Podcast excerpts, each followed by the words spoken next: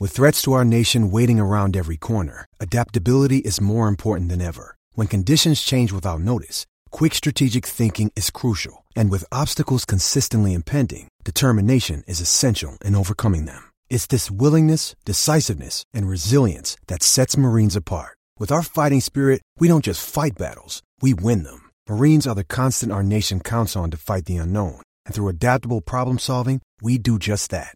Learn more at marines.com.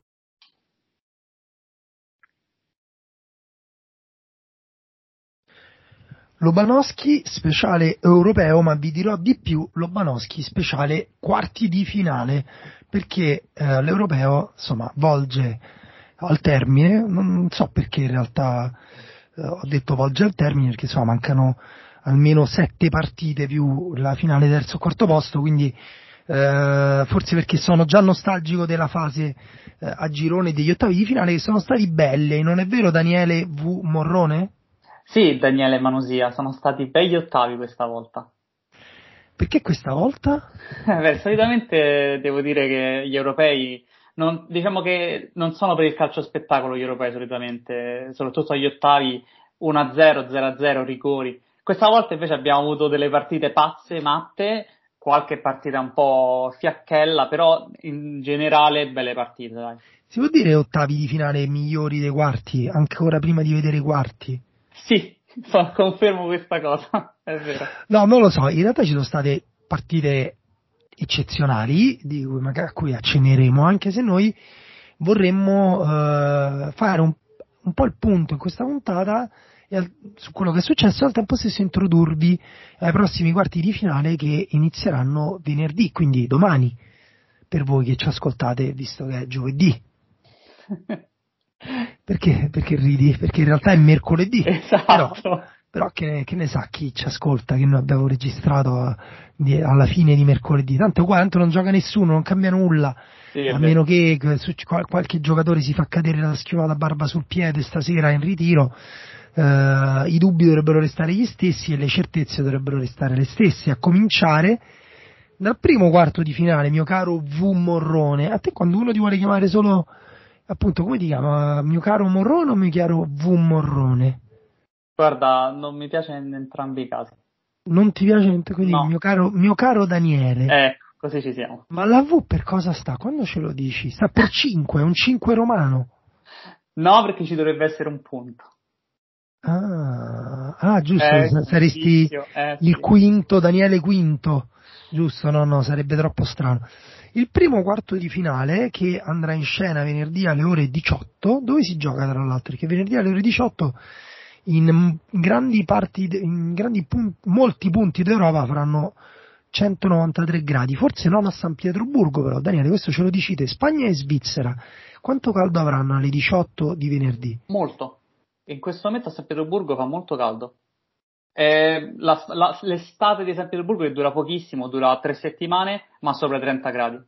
Io dai romanzi russi ho imparato che l'estate in Russia è eh, peggiore, peggiore dell'inverno perché si scioglie la neve ed è fango. Quindi loro sostengono che. Quella è la primavera, quella è la primavera, la fine della primavera è vero, si scioglie, le macchine tutte quante sporche. Tra, tra l'altro è normale avere la macchina sporca in Russia perché quando nevica in realtà si sporca perché la neve non è, è bianca, ma quando si posa sulle cose in realtà è marroncina, no? la, quello, il rimasuglio. E quindi è normale che tu non puoi lavare tutti quanti i giorni la macchina e quindi questa cosa ti porta ad avere la macchina praticamente sporca per otto mesi all'anno. Quindi saranno Spagna e Svizzera sporche che si affronteranno. Dani, come ci arriva la Spagna?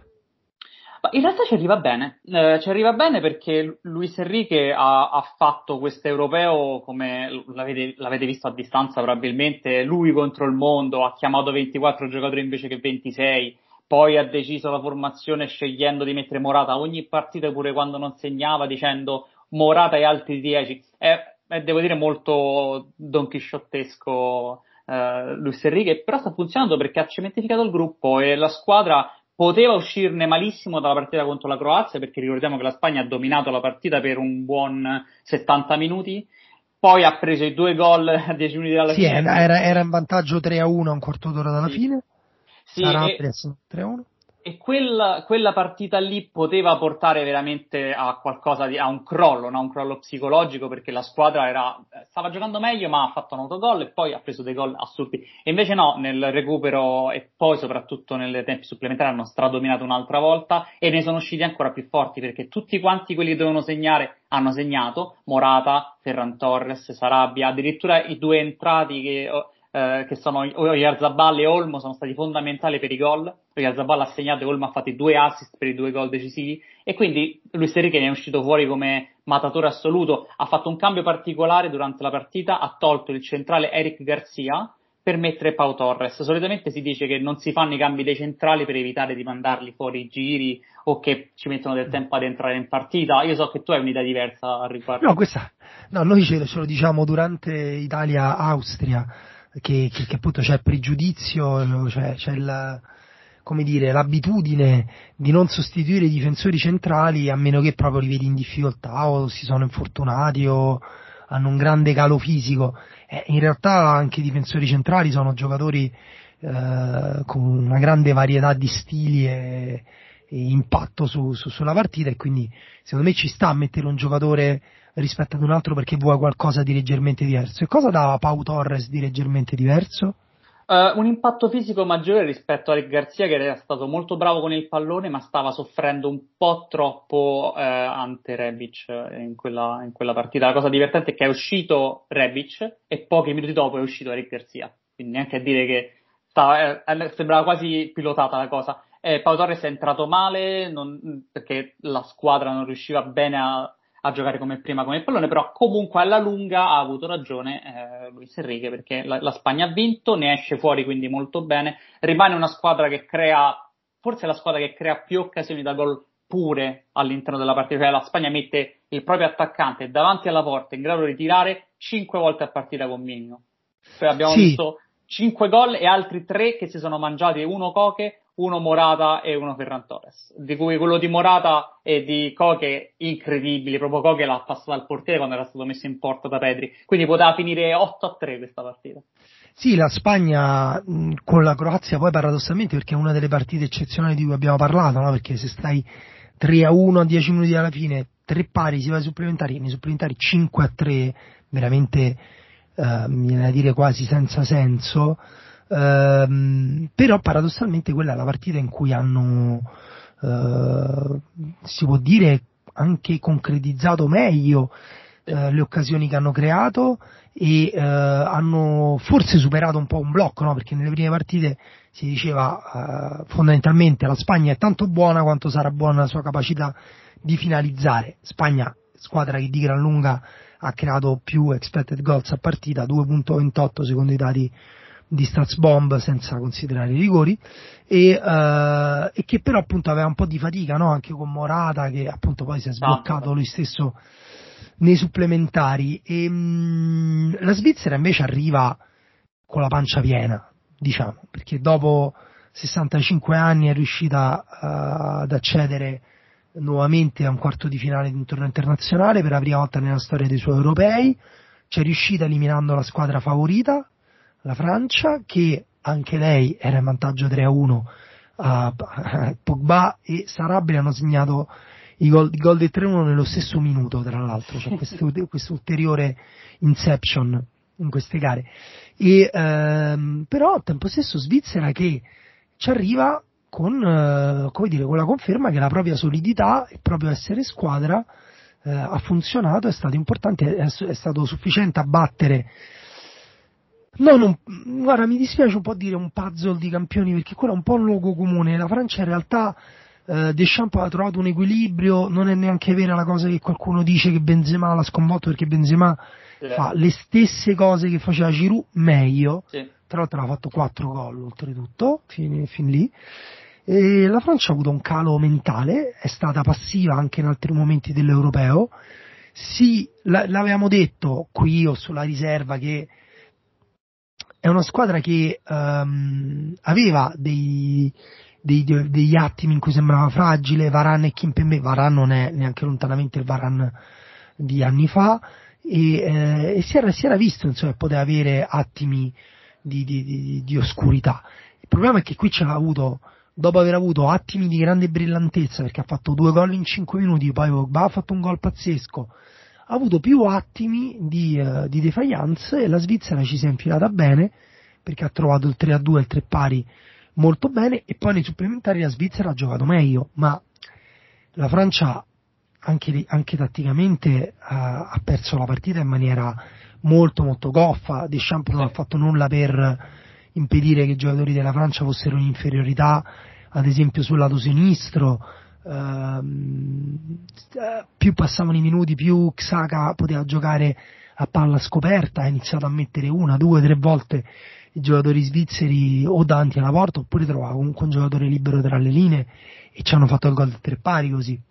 Con Pogba che perde una palla, molti hanno detto ah Pogba, perso, Pogba quella palla la riceve una frazione di secondo prima che gliela tolga da dietro un giocatore svizzero perché erano più intensi, erano più, più sulla partita, i francesi si erano staccati dalla partita, anche lì hanno preso un gol del 3-2 bello, un po' sfortunato perché comunque sfondano dal lato forte della Francia e mettono dentro una palla e riescono a segnare, hanno preso il 3, 3 pari invece con una bellissima azione, una bellissima giocata di Karavanovic. Poi la Svizzera riuscirà a contendere il pallone alla Spagna? Dubito. Riuscirà a resistere per 90 minuti al palleggio spagnolo? Dubito perché in una situazione simile contro l'Italia non hanno retto. Sono d'accordo, sono d'accordo. La Svizzera ha perso 3-0 con l'Italia e a, all'inizio sembrava potesse reggere, poi all'andare avanti nella partita si è visto come si è sfaldata la, la resistenza e la Spagna gioca, non è esattamente il gioco dell'Italia, ma ci siamo capiti farà più o meno quel tipo di attacco lì contro la Svizzera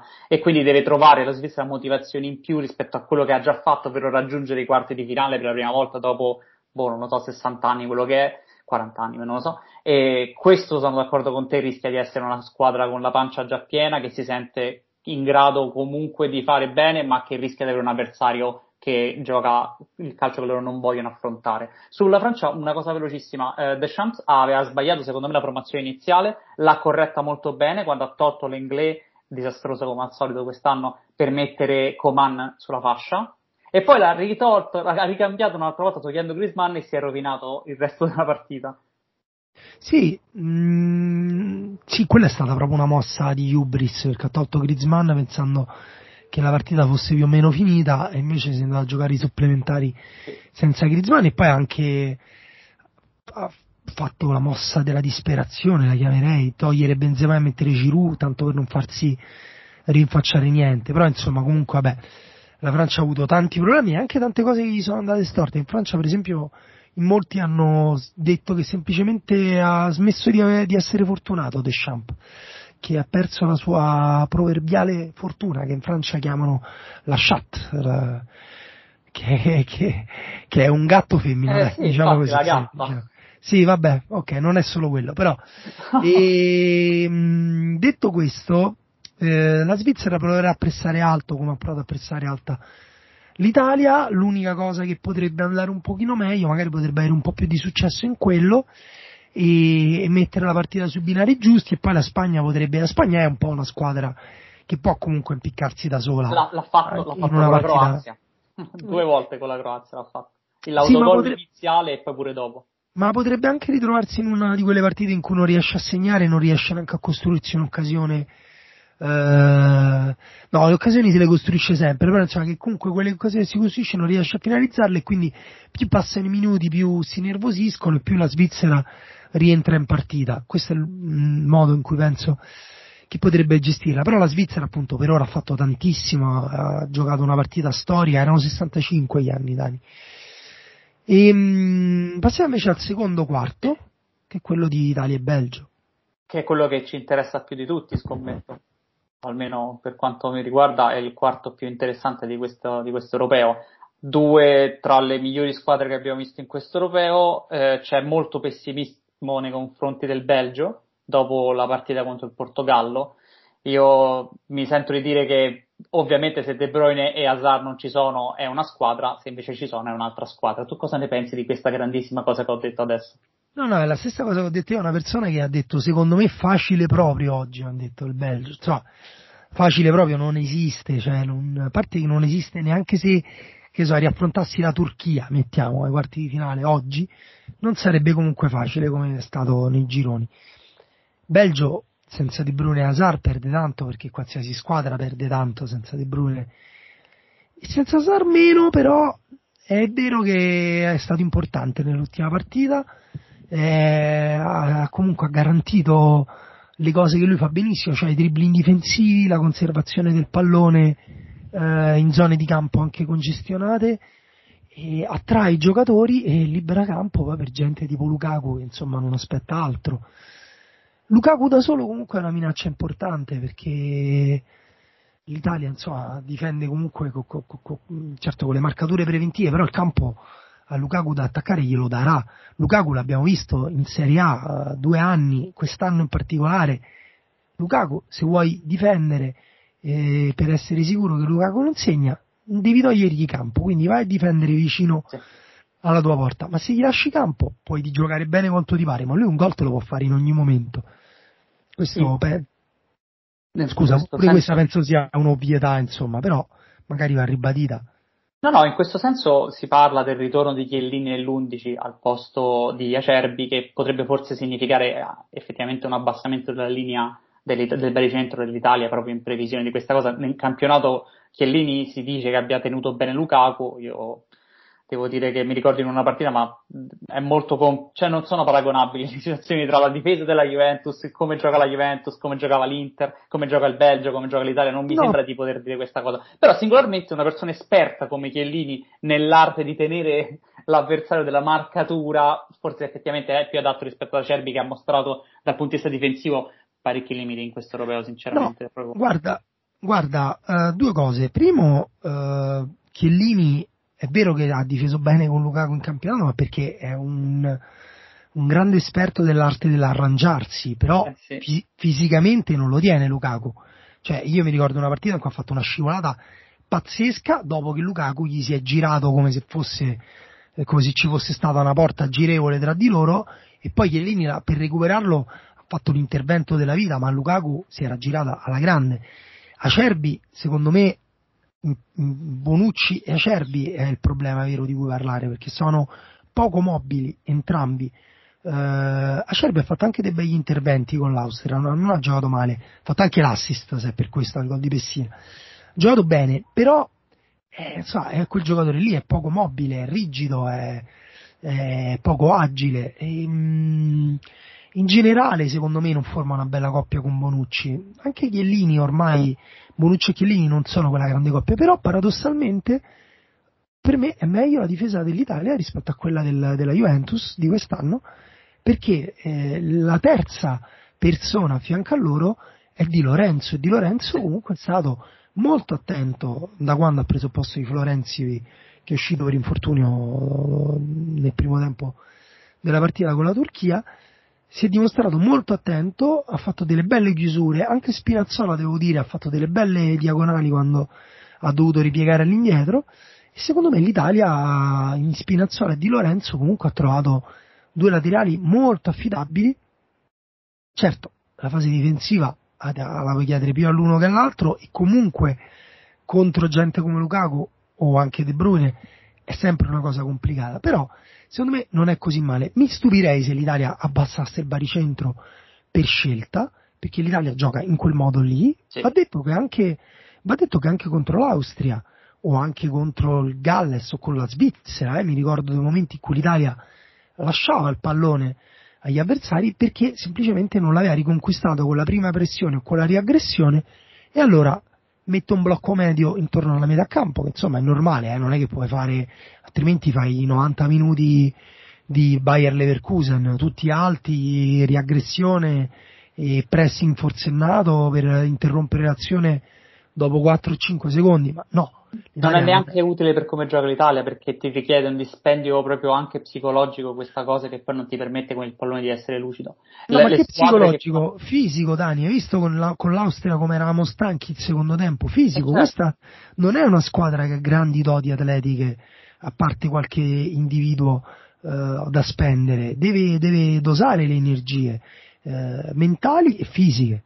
A questo punto di vista si può dire che anche il Belgio è ugualmente una squadra che ha dei, delle lacune dal punto di vista atletico in, in, alcune zone del campo, come ad esempio nella difesa, perché la difesa a 3, Alderweireld, Vertonghen e Vermalen hanno eh, sicuramente esperienza, sicuramente ottima capacità di palleggio, dal punto di vista atletico sono deficitari a dir poco, tant'è vero che il punto debole eh, grande di questa squadra è quella zona di campo che c'è tra le spalle dei due centrocampisti, Witzel e Telemans, e i tre centrali. Lì, tra le spalle del centrocampista e il centrale che non sale in tempo perché non ce la fa, perché hanno più di 30 anni e quello che è, Resta il fatto che lì ci si va a giocare, l'ha fatto il Portogallo e lo può fare tranquillamente l'Italia, da questo punto di vista lì è la zona di campo dove l'Italia giocherà sicuramente il pallone con più facilità e anche per questo motivo forse Locatelli e Barella saranno i due giocatori più importanti della formazione nel caso dovessero giocare, Barella giocherà sicuramente, non so se Locatelli giocherà, ma dovrebbe essere fondamentale perché in quel mezzo spazio tra il centrale e Tielemans o Bitzel è fondamentale, dove però invece è devastante il Belgio sono gli esterni.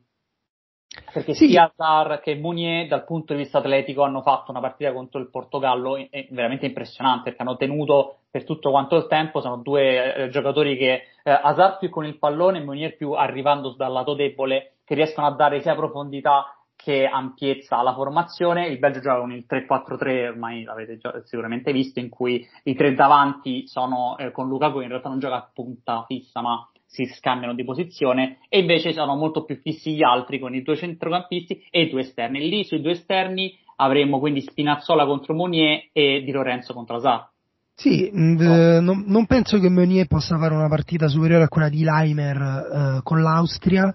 Eh, L'Italia viene soprattutto da una partita in cui ha speso molte energie fisiche e mentali, ma in cui ha superato una squadra che ha fatto la partita della vita. Secondo me questo non è stato sottolineato abbastanza. Io credo che l'Austria abbia fatto una grandissima partita, credo che uscire dopo aver fatto una partita del genere sia un'ingiustizia in senso assoluto, giusto in questo caso perché l'Italia dall'altra parte è riuscita a pareggiare quella grande partita, ritrovando dentro uh, i minuti uh, di gioco, ritrovando energie a partita in corso, ritrovando situazioni, mettendo a posto delle cose. E per esempio tu dici Spinazzola, Monia, ma Spinazzola in questo campionato europeo non lo tiene nessuno. Io penso che Monier finisca a fare quasi il quarto di difesa se Spinazzola interpreta la partita e l'Italia riesce a sfruttarlo come ha fatto in passato. Roberto Martinez, l'allenatore del Belgio, è um, in teoria un allenatore offensivo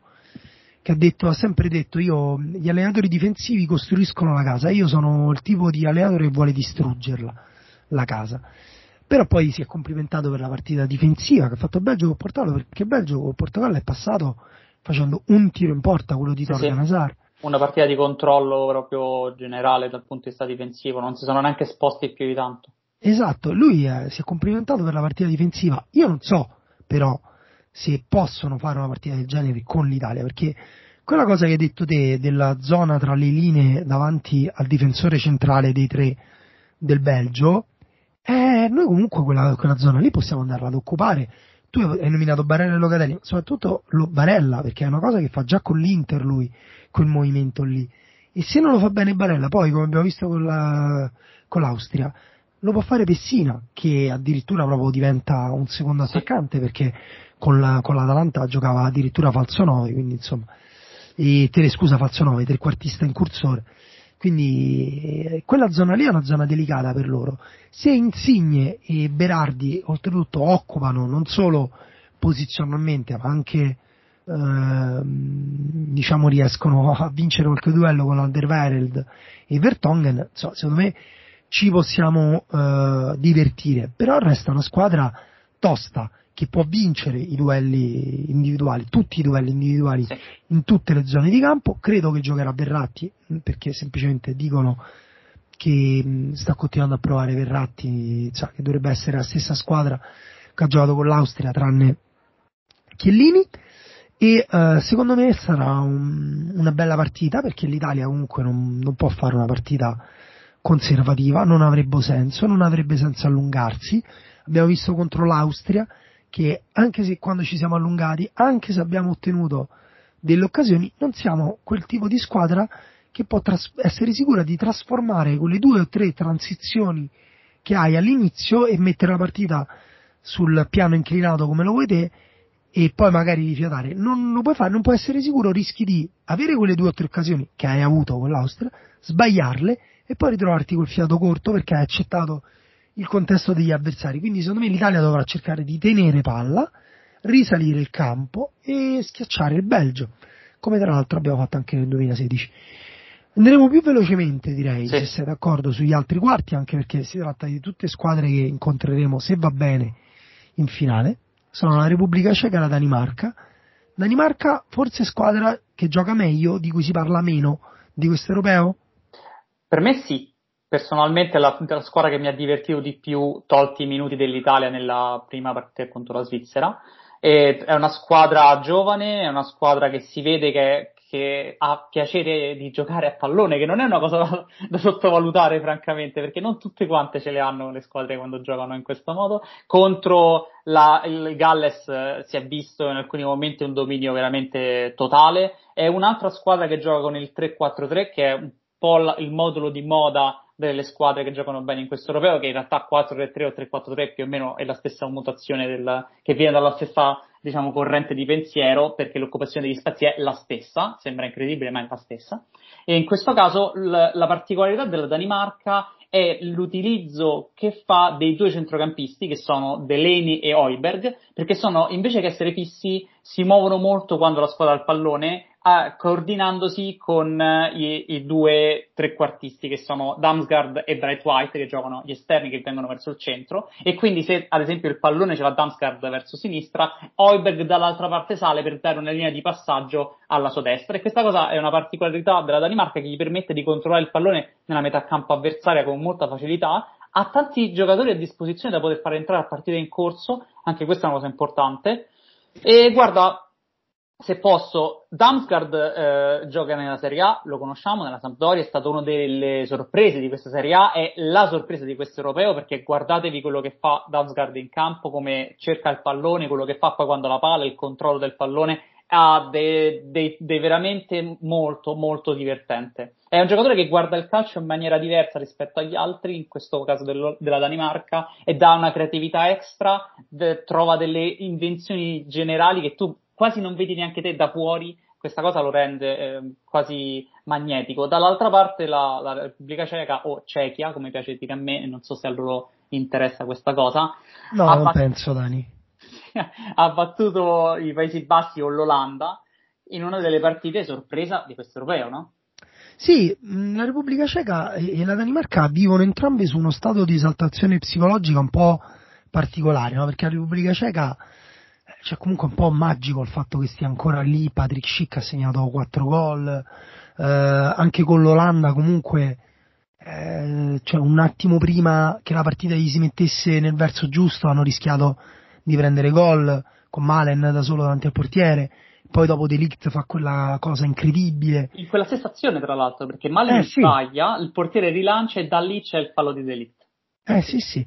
Quindi insomma è, è pazzesca questa cosa qua e, e, non so quanto può durare questa cosa qua, non so quanto può durare l'esaltazione psicologica, così come la solidità, perché comunque la Repubblica Ceca la squadra solida, eh, va nominato Sucek a parte sì, capitano. Eh, secondo me è una squadra quadrata che non è facilissimo battere però la Danimarca gioca bene, sarebbe bello anche vederla andare avanti, però insomma, vedremo. Scusa un attimo Dani, mi soffio il naso. Certo, ora nel mente posso dire che la, la, Repubblica Ceca ha vinto contro l'Olanda a centrocampo, perché ha questo centrocampo allo stesso tempo fisico ma molto mobile, con Oles davanti alla difesa, che tra l'altro è il numero 9, però vabbè, eh, che si scambia con Barak e Sucek, un 4-2-3-1 o 4-1-4-1 a seconda di dove si trova il pallone, e Barak è, il seriale, lo abbiamo visto, è molto dinamico, Sucek è ancora più dinamico e questa cosa permette alla Repubblica Ceca di avere un centrocampo molto fisico ma al tempo stesso che si muove all'interno della partita dove serve il pallone e ha asfissiato l'Olanda dal punto di vista di duelli individuali. La Repubblica Ceca gioca tutto su duelli individuali, sa che con questi giocatori non li vincerà tutti, ma vincerà la maggior parte e alla lunga tiene botta sempre. Poi il talento non è eccezionale, ovviamente Chic è quello che è, ovvero in questo momento l'erede di Dennis Bergkamp normalmente è un giocatore molto più lunatico, però tolto questa cosa sono una squadra quadrata, difficilissima da affrontare perché ti devi andare a vincere ogni singolo duello individuale e da questo punto di vista però la Danimarca mi sembra una squadra che sa molto bene quello che deve fare rispetto all'Olanda con il pallone, è più automatizzato nei movimenti, che, questo che significa che mentre l'Olanda doveva ogni volta pensare a come uscire da questa pressione della, della Repubblica Ceca, questa cosa che ti venivano a prendere il pallone tutti fermi, poi improvvisamente, poi salivano, poi si fermavano, L'Olanda questa cosa non ha detto molto bene. La Danimarca secondo me giocherebbe a memoria con questa situazione, la, li mette nella propria metà campo e va a bombardare l'area di rigore. Da questo punto di vista trovo che la, la partita sarà forse più difficile per la Repubblica Ceca che per la Danimarca. Sì, allora io ho preso il mio cinquantesimo raffreddore dell'anno grazie a mia figlia, e però ci tenevo a spendere due parole per Barak che è stato titolare negli ottavi dopo eh, essere partito, credo, sempre dalla panchina nei sì. gironi. Spero che resti titolare perché è vero che comunque c'è tra un po' Barak e Sucek inizia a essere tanta tanta roba eh, sulle palle alte, ma anche con la tecnica, con, le, con, la creatività. Sono due giocatori molto creativi. Resta Ucraina-Inghilterra. Eh, L'Ucraina l'ha svangata, si può dire, con la Svezia, che ha preso un palo e una traversa con Forsberg, eh, che ha dominato la Svezia dopo che l'abbiamo massacrata, perché era una squadra catenacciara, è stata punita, eh, vabbè, ci sta, ci sta, dopo che svanghi eh, mille partite, a un certo punto ci sta pure che perdi quando forse non meritavi di perdere, eh, però l'Ucraina comunque ha tanta qualità, Tinchenko comunque ha fatto un gol non, non, banale, la palla che gli dà Yarmolenko non è banale, il cross di, di Zinchenko proprio per il secondo gol non è banale, eh, anche Malinowski ha dato un paio di palle eccezionali, La, l'Ucraina qualche arma ce l'ha, però quando si parla di Ucraina e Inghilterra, ovviamente all eyes on Inghilterra, nel senso che tutto dipende dall'Inghilterra. Gli inglesi sono estasiati dopo aver battuto la Germania 2-0, tra l'altro ieri per voi che ci ascoltate, l'altro ieri, e, e facevano solo un gol a partita, adesso ne hanno fatti due nella stessa partita, non segnava Kane, adesso ha segnato Kane.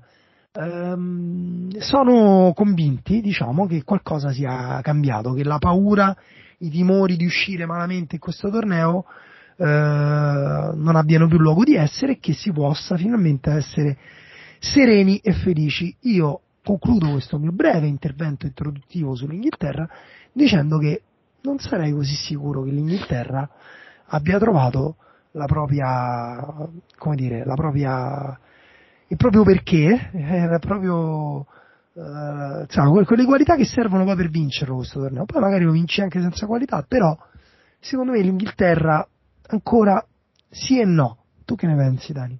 Eh, sicuramente se lo sono apparecchiato questo torneo per poterlo vincere, perché tutte le partite in casa, tranne una che la giocano a Roma, che è qua Che è la prossima. Loro.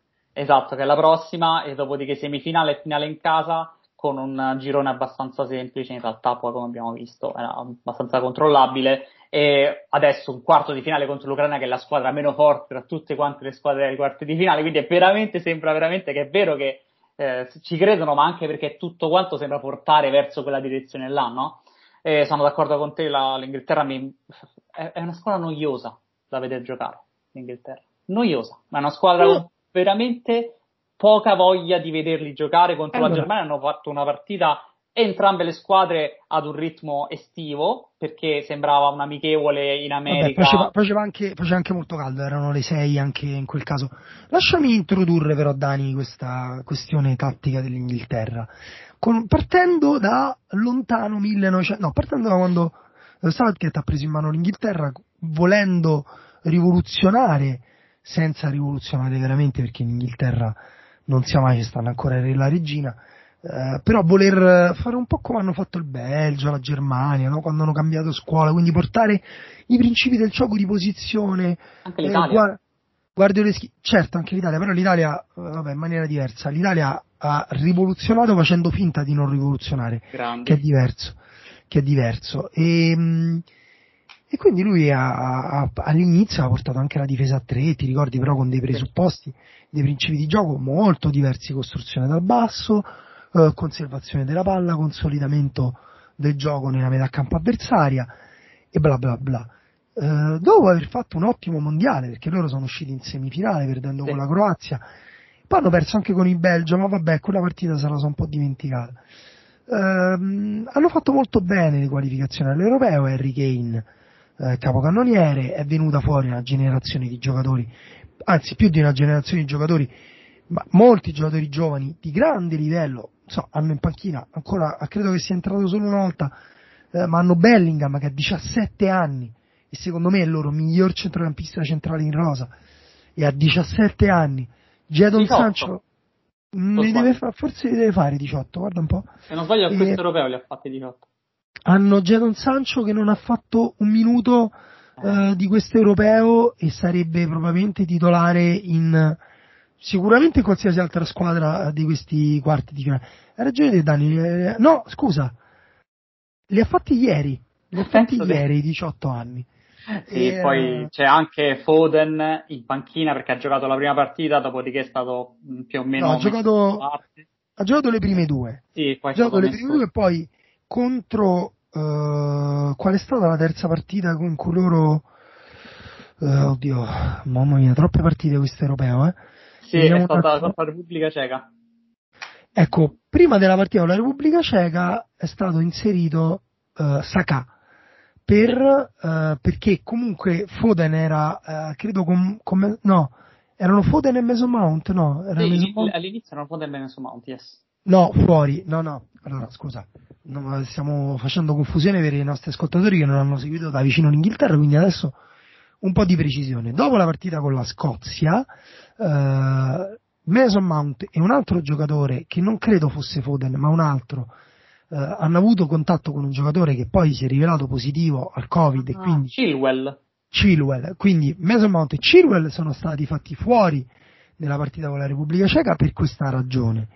Mentre Foden era stato fatto fuori per così per provare ad avere qualcosa di nuovo Oddio no, forse Foden... Aspetta, sì, scusa. Eh, Confermo, è stato, è stato, messo da parte per Saka sulla fascia destra perché avevano eh. bisogno di un esterno che puntasse l'uomo e ha messo Grealish trequartista perché volevano un giocatore... Allora, Gre- Grealish è un altro discorso. Allora, Foden e Saka, il cambio Foden e Saka non l'aveva ancora fatto, l'ha fatto dal nulla eh, per la partita contro la Repubblica Ceca. Saka ha giocato molto bene quella partita perché ha dato verticalità, ha dato profondità anche in fase difensiva ha un'energia impareggiabile nella rosa eh, del, e un atletismo, energia e atletismo, perché l'energia forse gliela pareggia Foden, ma l'atletismo no. E, e quindi si, eh, hanno subito detto che Saka era importante per quella squadra.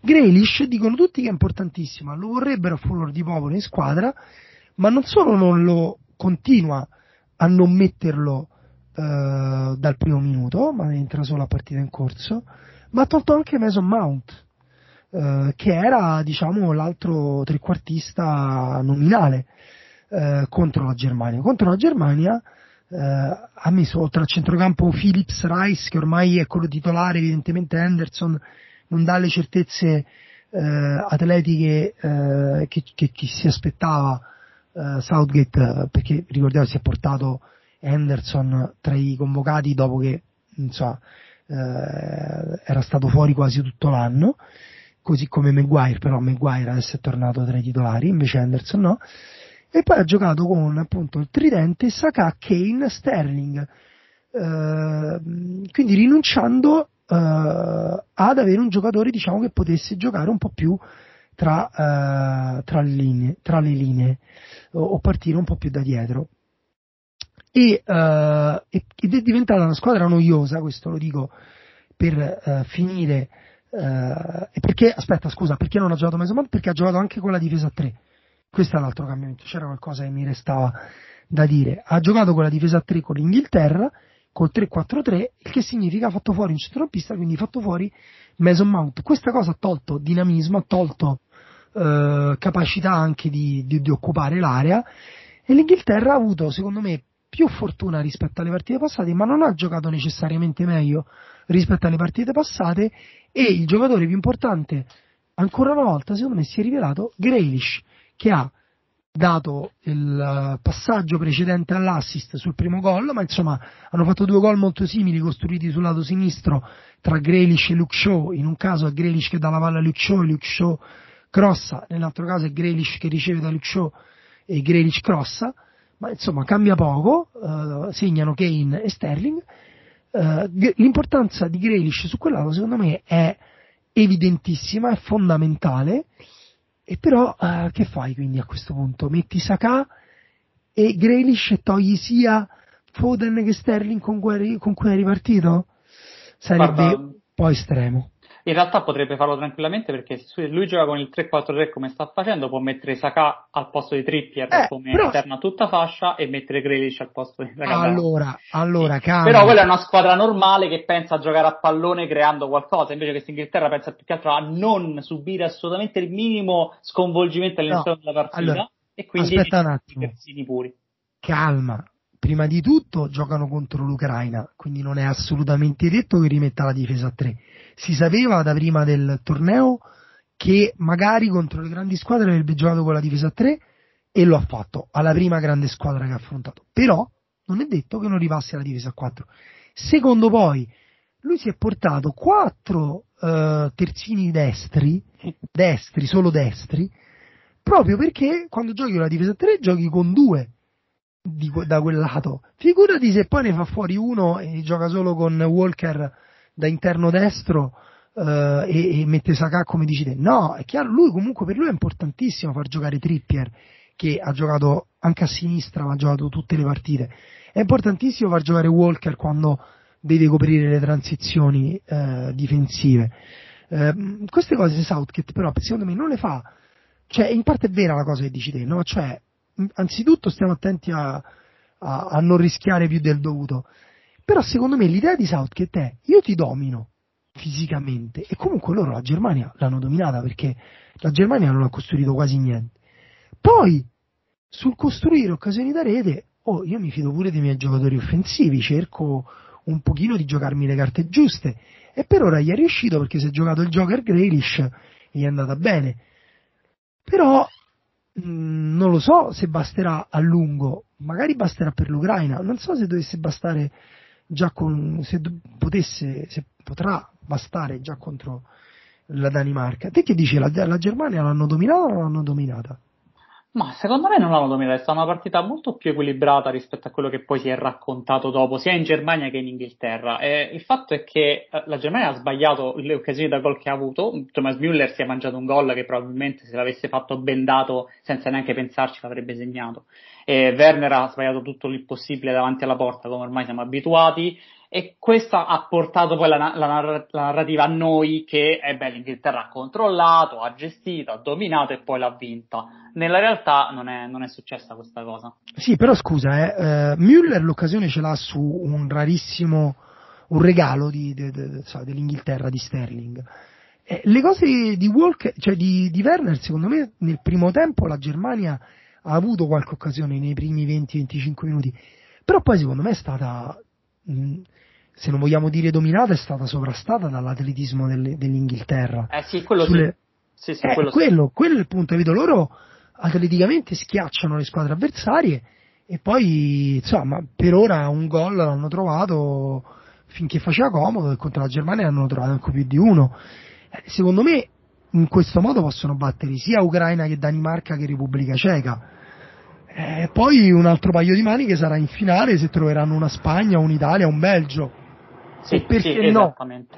Perché no una Svizzera? No, con la Svizzera no. basterebbe anche lì magari.